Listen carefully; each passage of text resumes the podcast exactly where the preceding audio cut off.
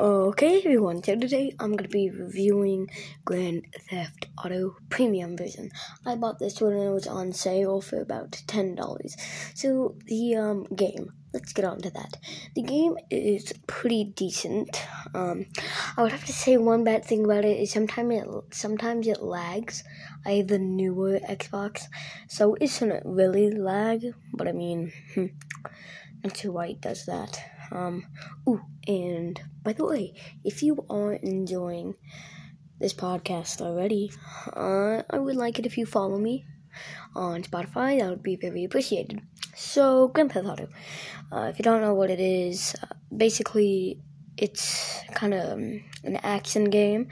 You go around, kill people, steal cars, do heists, a lot of stuff like that. Um, so I'm gonna give it a 10 out of um, I'm gonna do 100 10 out of 100 on the scale.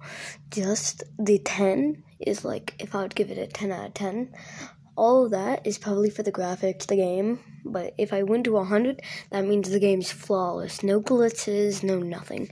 So just to introduce you to that and yeah. So this podcast will just be my first one. So it's not to be insanely long but this did take a while to do.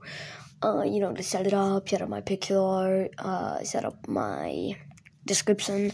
So yeah, I hope you really enjoy it. But GTA, uh, they give you a lot of free money. Uh, the money doesn't cost a lot. That's that's a good ranking. The picture, the picture art for it isn't that bad.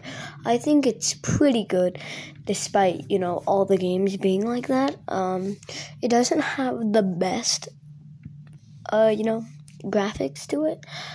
But I'm gonna say it it's a good game, and you should probably check it out.